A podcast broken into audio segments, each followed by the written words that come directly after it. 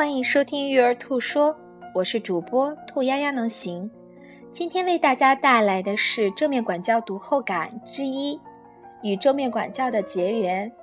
三年前，当我准备开始孕育生命中第一个孩子的时候，第一次翻开了这本正面管教的传世书籍。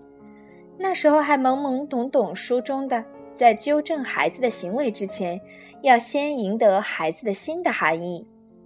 直到这三年陪女儿斗智斗勇的过程中，才慢慢体会了正面管教更深一层的含义。以和善而坚定的态度和孩子一起寻求解决之道的过程中，发现孩子内在的秩序感、潜力和无限的创造力。单靠老传统思想的外在控制，即简单粗暴的奖励和惩罚，是无法让孩子内化自己的判断和思想的。感谢你的收听，我们明天听第二部分。